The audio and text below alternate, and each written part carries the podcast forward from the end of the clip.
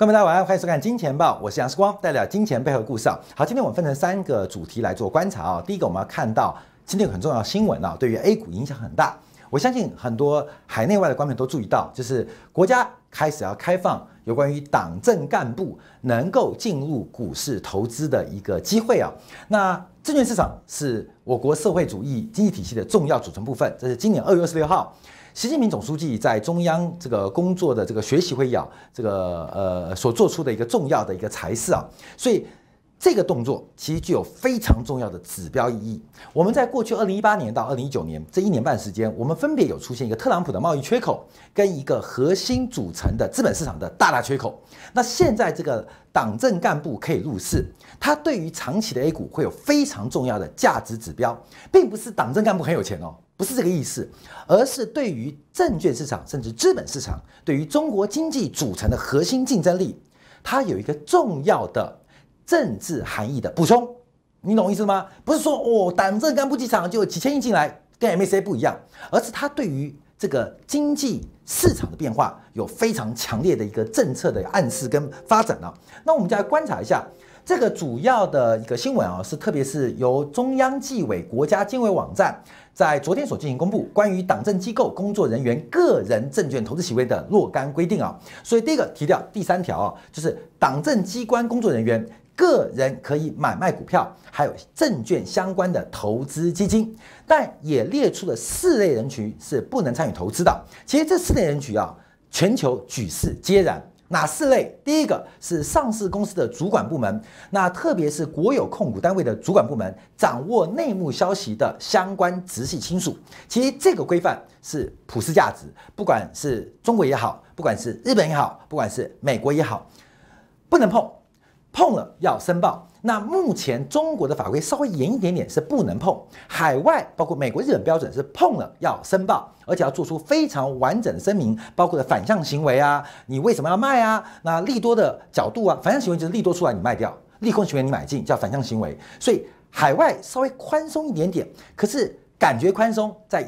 执行底下其实并不宽松啊！只要观众有知道海外海外市场运作当中，你就知道相关这些关系人员啊，包括了直接的主管部门的直系亲属，那另外是证券监管机构或交易所的工作人员跟直系亲属，包括在证券公司或基金管理公司的主管人员跟相关亲属，还有离开岗位三个月叫旋转门条款，刚刚离开啊，呃，国家的。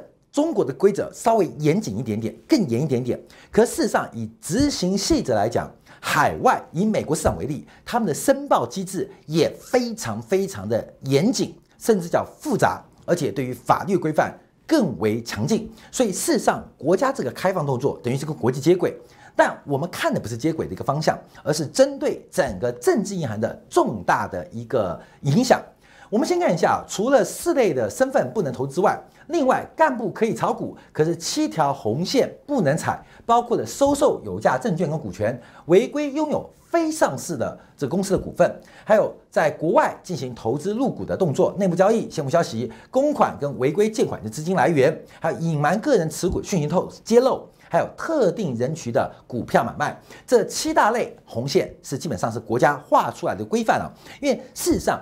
中国的在这个法律的框架当中是以大陆法系，可事实上在金融市场经济、市场经济包括金融市场，它是偏向海洋法系，就是它只列为一个呃范围限这个限制行为的限制，并没有严格的一个惩治的这个相关的执行者，就是让市场飞，让市场自行运作。那运出运作出来的规则跟经验，在慢慢成熟。到落实成为法条运行机制，跟海外不同。以台湾地区为例，是先立法再进行交易；而在这个大陆地区，A 股跟 B A 股深沪两市啊，他们是先交易玩出游戏规则之后再立法，所以有本质上的不同哦。所以目前我们看到，在过去一段经验的积累之后，那这个开放举措是很大。讲这个东西啊。关键是在于整个政治的一个价值，就是一个变化跟观察啊。因为过去这一年半，我们看去年二月份啊，在这个呃美国总统特朗普针对全球的钢铝产品跟贸易加征关税，在去年二月份出现了一个叫特朗普缺口。这个缺口不仅至于 A 股，也包括了当时的道琼指数，甚至全球市场。当然，这个特朗普的贸易缺口对于世界、对于市场价格的影响，在今年的第二季进行了封闭。这个缺口是进行了封闭。那这个缺口封闭，同时我们看的是二八零四到二八三八。我们再回应一下，就是二月二十六号，其实《金钱报》有做过这个专题啊，就是有关于股市将成为国家重要的核心竞争力的组成部分。这个来源打边是在于。中共中央政治局在二月二十二号针对完善金融、完善金融风险进行第十三次集体会议、集体学习的结果。总书记习近平指出，金融是国家的核心竞争力，所以他提到多方位、多层次的金融体系发展。那主要分为几项目啊？第一个，资本市场是大国博弈的重要舞台；第二个，资本市场是助力经济转型的重要平台。第三个，资本市场是深化改革的重要内容，所以我们才会特别提到，在二月二十六号隔天市场的反应当中出现了跳空缺口，这是十三次中央政治局学习会议在今年度所丢出来的重要暗示，就是股市将会成为国家重要核心竞争力的一个观察的项目。过去啊，我们常常看到就是市场的定位不同，美国市场。是把股市的价格，像美国的股票的激励机制、上市公司的内部管理，它的激励机制是在于股价的变化，所以股价它扮演的全社会资源分配的关键角色。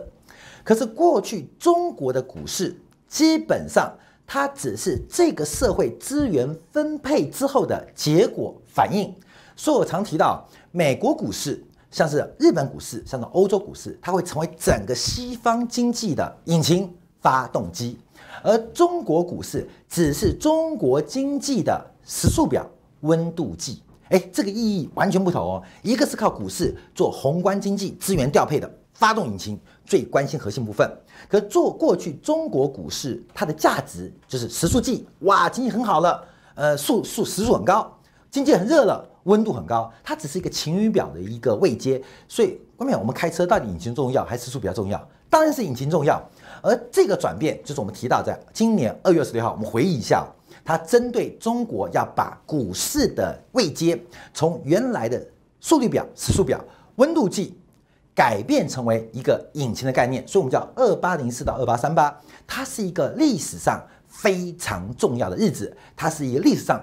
非常重要的位阶，所以这一次啊，整个 A 股的大幅修正过程当中，二八零四到二八三八得到了一个市场上，观众朋友，这不是说我们要给这个撑住市场要有面子，不是这个意思，因为二八零四二八三八它代表的是一个估值的含义，中国股市的估值从此之后会变得不一样，这个估值它会靠长期的定位跟价值反映到。短中长期的价格之上，所以二八零四到二八三八很重要。那今天这个最新的新闻，就昨天这个新闻啊，有关于党政干部可以入股啊，它等于强化了这个二月二十六号隔天啊，这个公布出来的消息的二八零四跟二八三八这个缺口的支撑力度。所以未来会不会做回撤？七月份会做回撤。那跌破重不重要？跌破。不是那么重要，因为它是个政策性意涵，所以你看它讲它回撤，第一我们认为会跌破。那跌破的原因是什么？我们要观察哦。假如是因为自由开放的倒退而跌破，那这个对于 A 股长期就非常危险。可是假如是因为受到外围市场，包括了美国股市的大幅修正，包括美元的波动，包括黄金、比特币这些所谓的这个实体资产出现了暴冲所引发的跌破动作，观众不要轻易就摧毁。二八零四到二八三八大大缺口的信心，所以目前我们看到整个习近平在中央政治局的一个指示当中，形成了一个重要的大大缺口，而这个位阶是非常重要。换白话来讲，二八零四到二八三八以下都是中国 A 股长期我们以政治哲学、以行为逻辑长期的估值底，长期的估值底跌破二八零四。它在长期 long term 来讲，它都是很好的买点，不管是从政治面、政策面，还是定位，还是估值，二八零四以下都是中国股市股民长期投资的优质低点。那你说买了会不会涨？买了，我讲长期啊，只是在这个位阶以下，它是个非常好的投资的价位，会决定你长期报酬率的基础。但会不会跌破？我们认为七月份跌破几率很大很大。那不跌破也会进行回撤的可能。所以从这个角度，观众可以特别来做留意。这一次等于是政策的信用加强，信用加强啊，在在财务金融当中是很重要名字。像我们说，呃，做房房子按揭啊。除了有房地产，为什么要拿房地产抵押？信用加强嘛，还有找保证人保证啊，或找银行背书啊，找第三人来做支持啊，叫信用加强。所以很多在经济行为当中或政治行为当中会进行信用加强。所以这个信用加强对于 A 股的指向性非常高，更加确定，更加确定，有一天回撤也好，跌破也好，它将会是中国 A 股投资人最优质的长期买点。它会跌哪边不知道，可能跌到两千一两六。那你从短线思维觉得买高了，可是从长期思维，这会成为很多需要或想要投资中国 A 股投资人最好的一个价格区间。好，我们休息一下，回来就要观察，因为事实上这个新闻的背景啊，还有包括我们看到昨天这个外交部主持人在进行例行记者会的时候，针对这几天国内的三家股份制银行，据传要被美国进行金融的制裁，那外交部到底怎么说？记者会的发言人耿爽，他又怎么样回答？我们休息一下，马上回来。这波多头出现危机跟杂音，A 股市场的低点仍然是遥不可及啊！这波二六三八的低点会做跌破的动作。中国股市的超级买讯已经完全浮现了。躲开二零一八年风暴，掌握二零一九年机会。我是杨世光，我在金钱豹。我们看，在本周周末啊，剩下三天啊，在日本举行的 G20 全球的领袖高峰会之前，美国的媒体又爆出新的一些这个中美贸易的一些变化。那在昨天啊，我们看到这个六月十五号，外交部发言人耿爽主持的记者会当中提到了，记者问说，有报道称，美国的法官认为，在调查调查这个朝鲜的制裁案当中。包括了上海的浦东发展银行，还有另外两家银行传言啊，这个拒绝遵守法院的传票，藐视了美国的法庭，因而有可能被切断与美国金融系统的联系。当然，这个事件引发昨天市场上非常大的一个动荡。那这个耿爽啊，就外交部发言人特别提到，中政府严肃态度来落合联合国安理会的各项决议，不但要求金融机构、企业跟个人。遵从联合国的制裁决议，也要求中资的金融机构在海外必须严格遵守当地的监管的法律法规。但他们提到，特别反对美方对于中国的企业进行叫做长臂管辖权的一个使用。好，这个题目就有几个问题跟层次啊。第一个，我们提醒观观众注意到，因为中国是一个高度发展中的国家，我们选择是开放的态度。面对市场上的竞争，有更多市场力量跟国际互融互利的角度来进行发展。可是很多国际的游戏规则不是中国定的，所以必须上了这个国际的贸易桌、金融桌，你必须遵守现行的游戏规则。而这些规则谁定的？当然就是美国人定的。美国具有长期已开发的优势，不管在金融、在货币权、在军事、外交。目前都是全球的霸主，所以我们试图要学习跟掌握这些国际的游戏的规则，基本上是一条学习之路啊。换句话说，美国在中美贸易的问题当中，它的工具箱非常非常的多。我们之前并没有在节目提到这个金融的惩治啊。事实上，世光在这个我们公司啊，跟很多老师讨论的时候，我就说，美国最后的杀手锏就是金融制裁。很多人不能理解美国拿什么制裁中国的这个金融业或金融市场，很多人不理解哦。等一下我们会举伊朗的例子，让大家知道美国的在贸易上的工具箱远远比一般人想的多，非常多。它的一个既有的优势跟规则制定的一个角度，基本上它的工具箱非常非常多，所以这一次这个事件啊，很多人当做单一事件解读，其实这是一个连续剧哦，看到没有？这是整个连续剧，就像二月河写的，呃，乾隆王朝啊，康熙王朝、雍正王朝、乾隆王朝啊，很多人看过二月河写的这个节目啊，有康熙王朝、雍正王朝、乾隆王朝，那有人看不一样，你要看宫斗，看康熙、雍正王朝；你要学到领导管理，你就看这个康熙王朝；你要知道皇帝的幸福感，就看乾隆王朝。所以，二月河写了三部伟大的小说，它有三部曲。这三部曲有没有关系？那当然有关系啊！乾隆跟康熙是爷孙的关系嘛，雍正跟乾隆是父子的关系。那所以三个是有关系的，可三个中间的剧情有没有完全连贯？当然不完全连贯，有没有关系？有关系。像那个张廷玉，就从康熙、雍正一路干到乾隆，这个主要大臣汉臣他在存在。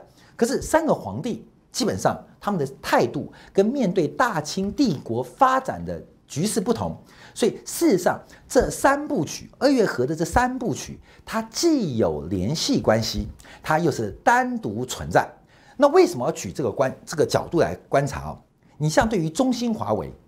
你可以当做它是康熙王朝，关键不是说剧情问题啊，像金融的这些整治，它是雍正王朝，所以他们既有关系，又关系不大。那我现在跟你报告的是，这是雍正王朝开播的第一集，你懂意思了吗？雍正王朝播了四七集嘛。你要记住哦，它是在整个二月河。我们把二月河的小说，大家看过二月河的这个雍康雍康熙王朝、雍正王朝跟乾隆王朝，我相信你一看过这个连续剧或看过一个小说啊。因为在国内，在海内外非常非常收视率很高，大概已经十年前了。所以你要怎么看待这个过程？他们之间的关系不精确，但让你了解到，就是高科技的限制，那是康熙王朝的剧情还没演完，还没演完，可能来到了后半段，即将进入了高潮。呃，传位给雍正。那现在另外一部片已开始了，雍正王朝已经开始开播了，你懂我意思吧？就已经开播了。第一集就是昨天、前天发生的事情。所以，关键对于中美贸易的变化当中，你不能乐观说康熙王朝要结束啦。那我已经知道谁要当继位的皇子啦，那就是四爷，哎，这个雍正。哎，关键上次上个月我还去北京看了这个雍王府，还真的是呃很漂亮，而且很壮观啊。现在变成一家庙。所以你要知道这个关系哦，关没有？第一部曲结束就是第二部曲，第二部曲这只是第一集，你要记住哦，这只是第一集，可能才刚刚第二集，那后面还有四十集等的要演出，谁编剧，谁主演，谁导播，要怎么制作，有什么角色，那我们可以慢慢来体会。那当然都知道雍正的，呃，开始到结束我们都知道，可中间怎么演不知道。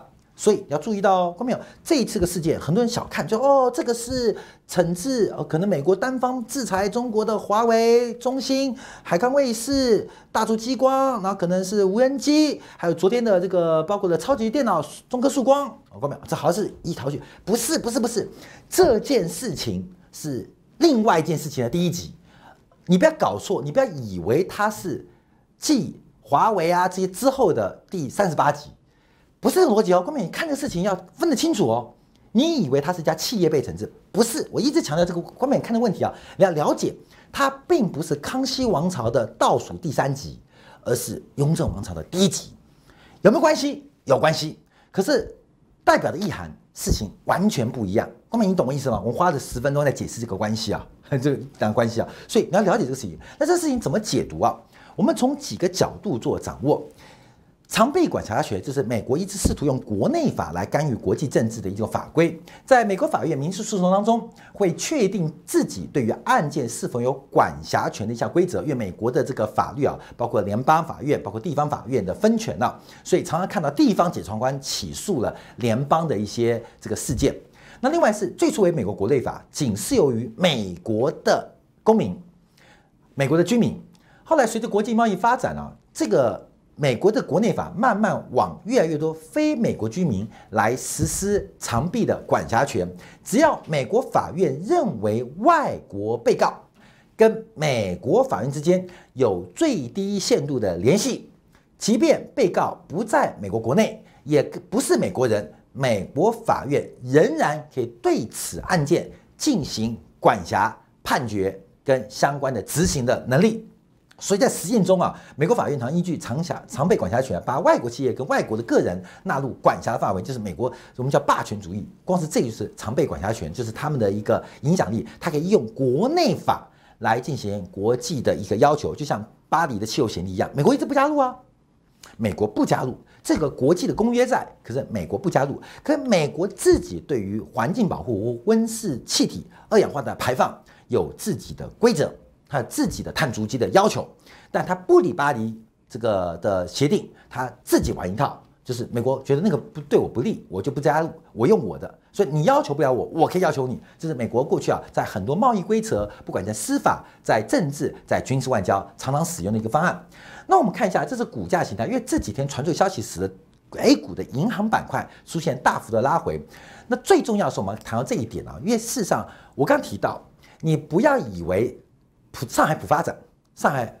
呃，浦东发展银行，包括我刚提到像这个呃什么招商银行啊、交通银行，这都是已经大型的股份制银行跟国有银行啊。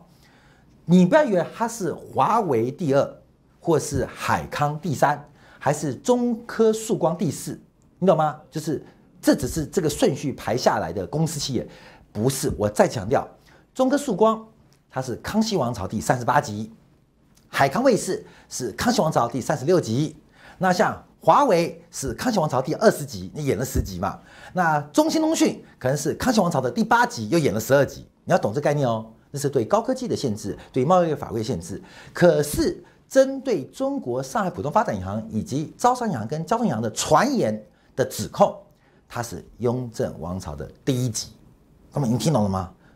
完全不一样。所以我们特别要看到当时美国怎么利用它的金融的地位。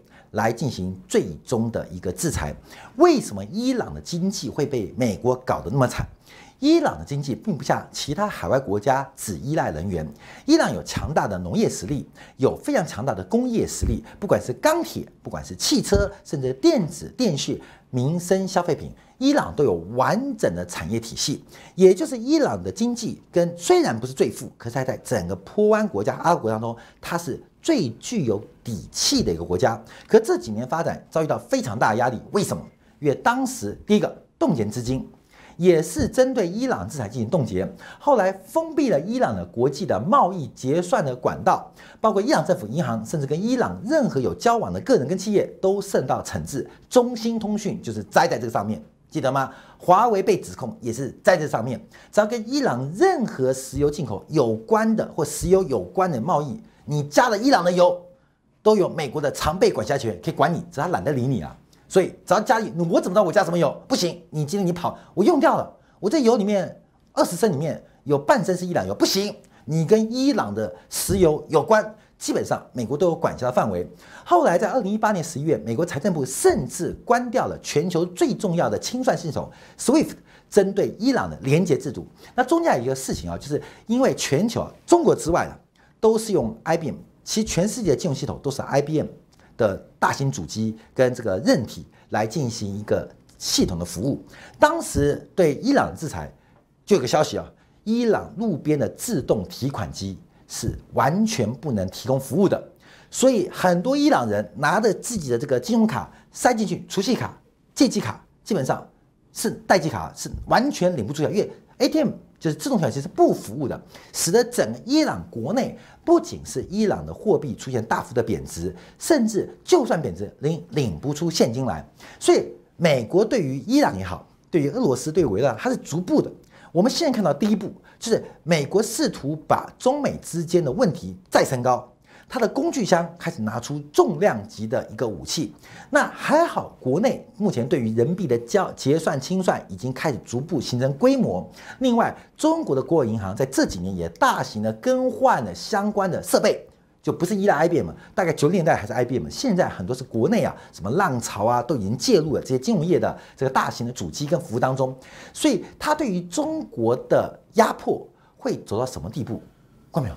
继续看下去。我只要提醒你，中美贸易的关系很复杂，也不能过度乐观，因为这部片子才刚刚进行《雍正王朝》第一集的播出。大家都知道哦，按照国内收视率跟海外收视率，《雍正王朝》比《康熙王朝》收视率更高、更好看、更有戏、更有戏，更会让你感到。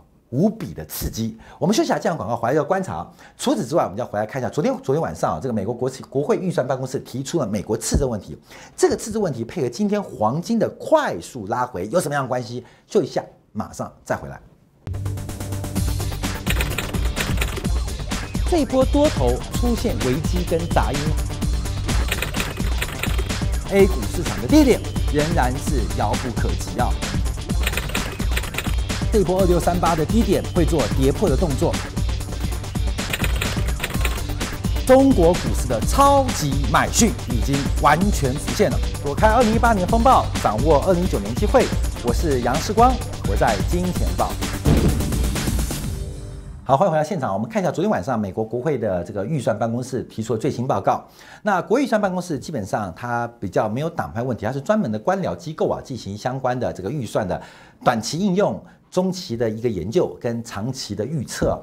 那昨天丢出的最新报告是提到，因为目前按照，因为后面很多事情是线性估计哦，我们的人生有时候是线性的，有时候是线性的，就是有一种线性叫做这个轮回。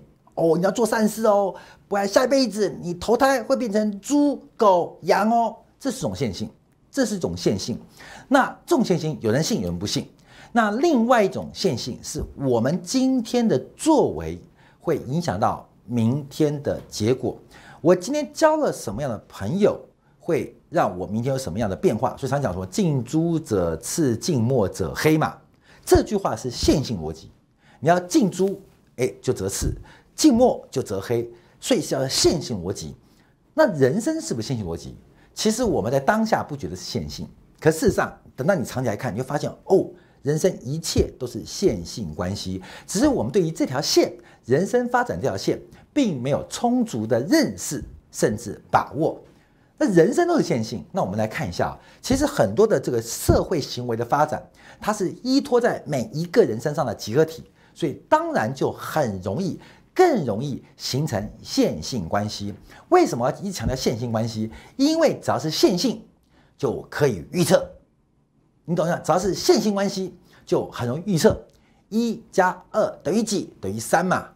二加三等于几？等于五嘛。只要它是一个线性关系，我们就可以预测。所以对于哲学来讲，它非线性哦。一加二，问袁老师，它就不见等于三，你知道吗？一加二不一定。像一加一等于二吗？在于这个人口学来讲，就不是等于二。为什么一个爸爸跟一个妈妈会形成三人的家庭、四人的家庭、五人的家庭？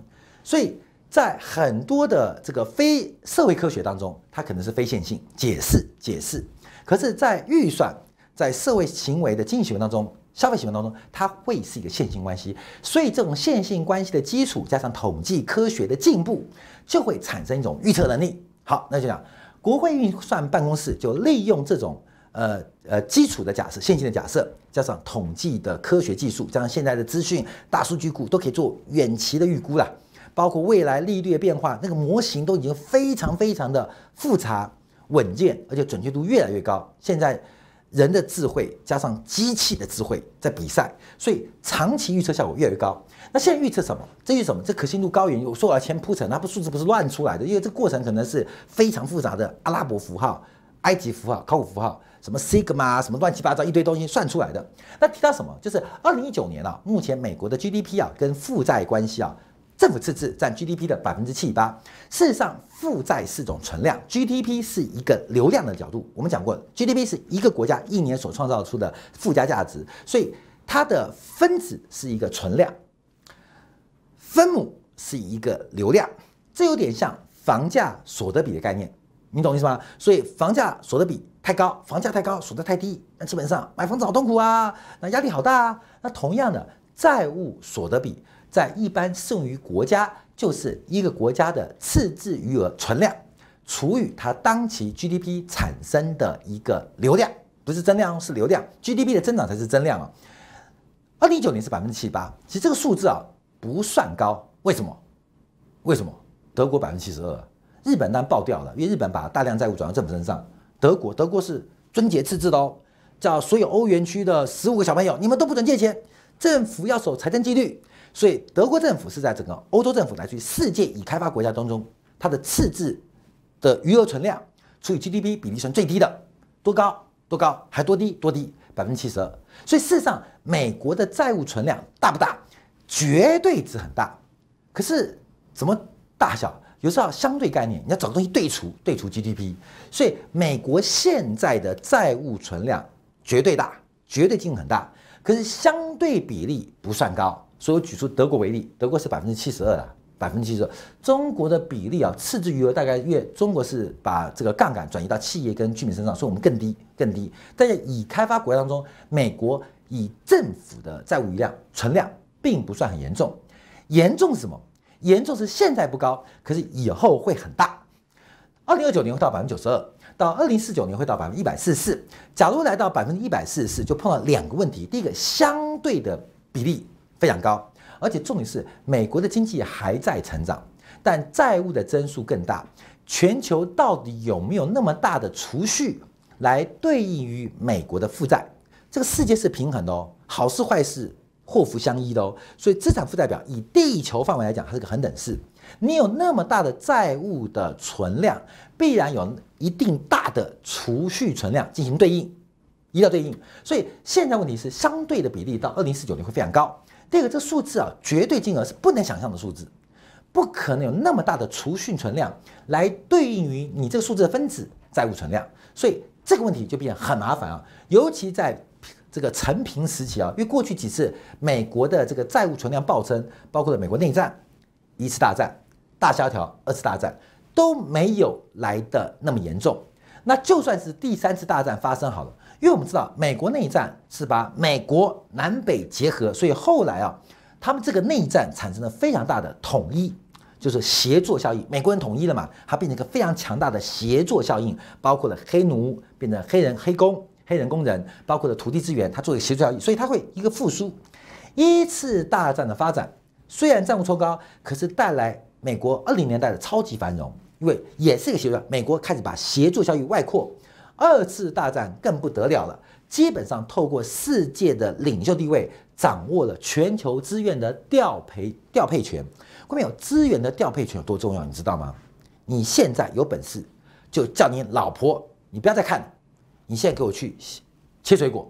后面你想去切水果，呃，我今天没买，现在就去买，不要，好晚，我不要去。后面你没有调配权，你知道吗？你连你老婆都叫不动，你知道吗？我要吃水果，没有。那明天帮你买，不要，我现在就要吃，跟小朋友一样。所以小朋友很调配权，妈妈你不吃我就闹，我就哭，你知道吗？就所以妈妈就投降了啊，就一直哭，知道啊，不要再哭了，不要再哭了。看我们人活越来越大，反正调配权越来越低。你现在叫叫你老公，我要吃宵夜，呃，太晚了，不要。然后不管我现在吃，我不去。你吵架了，你知道吗？你连身边人都没调配权，说调配权很重要哦。看到没有？不是国家要有，我们也希望哦我叫他干嘛就干嘛。小朋友，给我去念书，给我考一百分。啊，爸爸是我明天考一百分回来，没考到我就不回来了。你看，这我权力很大，对不对？有吗？没有嘛。你调配员工，叫你底下的秘书干什么就干什么，蹲下不蹲，站起来不站，你说没有调配权，你知道吗？所以是啊，不是人国家的调配权，其实我们也需要资源调配权，你知道吗？想干嘛就干嘛，最好我开车的时候全部都绿灯，不要红灯，这种资源调配权有没有？有嘛？很多国家领袖。出去都是绿灯啊，这是资源调配权。所以事实上，这种调配权形成了美国每一次高负债之后的一个成长，分母的变大，让分子除出来的比例变小。可是现在美国第一个没有分母变大机会，而且展望未来，它没有办法解决分子，也没有创造分母。所以我们观察啊，国会预算办公室所观察未来十年中啊，美国的。单年的赤字余额就会占 G 比重来到了百分之四点二，升到百分之四点三。这个数字啊，会有个甜蜜点，一旦突破之后，会形成了一个相当恐怖的一个物价膨胀，或是纸钞贬值。因为现在货币债务化嘛，这个必然发生。那日本没发生啊？为什么？因为全球不是以日元做定锚，可是全世界是用美元做定锚。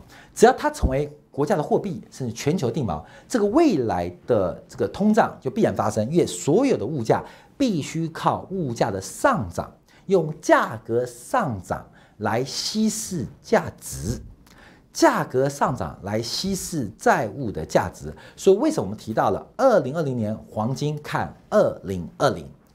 原因它是必然的方向。而且必然会去方向。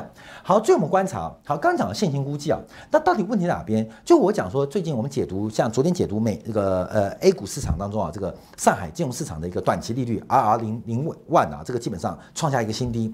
可是观众我看哦，利率好低，资金很宽松。资金宽松有两种可能，一种是供给来了，央行砸钱了，所以供给变多，价格走低，利率走低。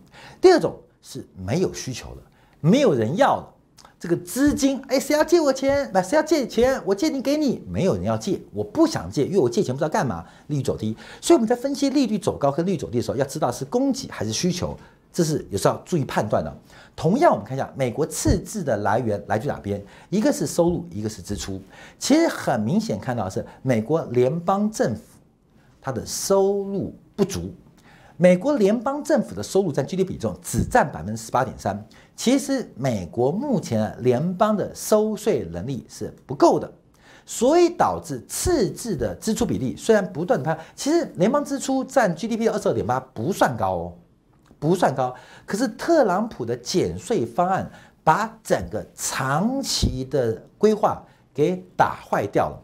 这个减税方案不是今年爽，不是明年爽，而它的减税的成本会在未来十年、二十年逐步发酵。所以，我们看到美国目前的 GDP 收入，蓝色是支出占 GDP 比重，绿色是收入占 GDP 的比重。可是很明显，其实这两个数字都不高哦，都不高。可是出现很大的差额，这中间就是赤债赤字率。那这赤字率的来源是税收的问题。美国还能够加税吗？美国有本事加税吗？能够对谁加税？昨天有第十八个这个美国的这个百亿富豪出来要求特朗普加税，因为大家都发现，假如我们在自私自利想节税的话，美国会完蛋。可是特朗普敢加税吗？他一旦加税之后，这个市场的成本又会往中国做转移，美国自己把自己落入一个非常难以选择的绝境，而它产生的结果就是我们看到很清楚方向，包括了一些实体的。对于利率非常敏感的商品，它会长期的牛市，不用等 A 股会不会回撤二八零八、二八三八的大大缺口，很多商品的牛市已经展开。或许一天的回撤会让你胆战心惊，可是你掌握好机会，其实财富的分配这条路已经早就开始起跑了。好，非常感谢观众朋友今天的收看，我们明天同一时间晚上八点《金钱报》时光与您再会。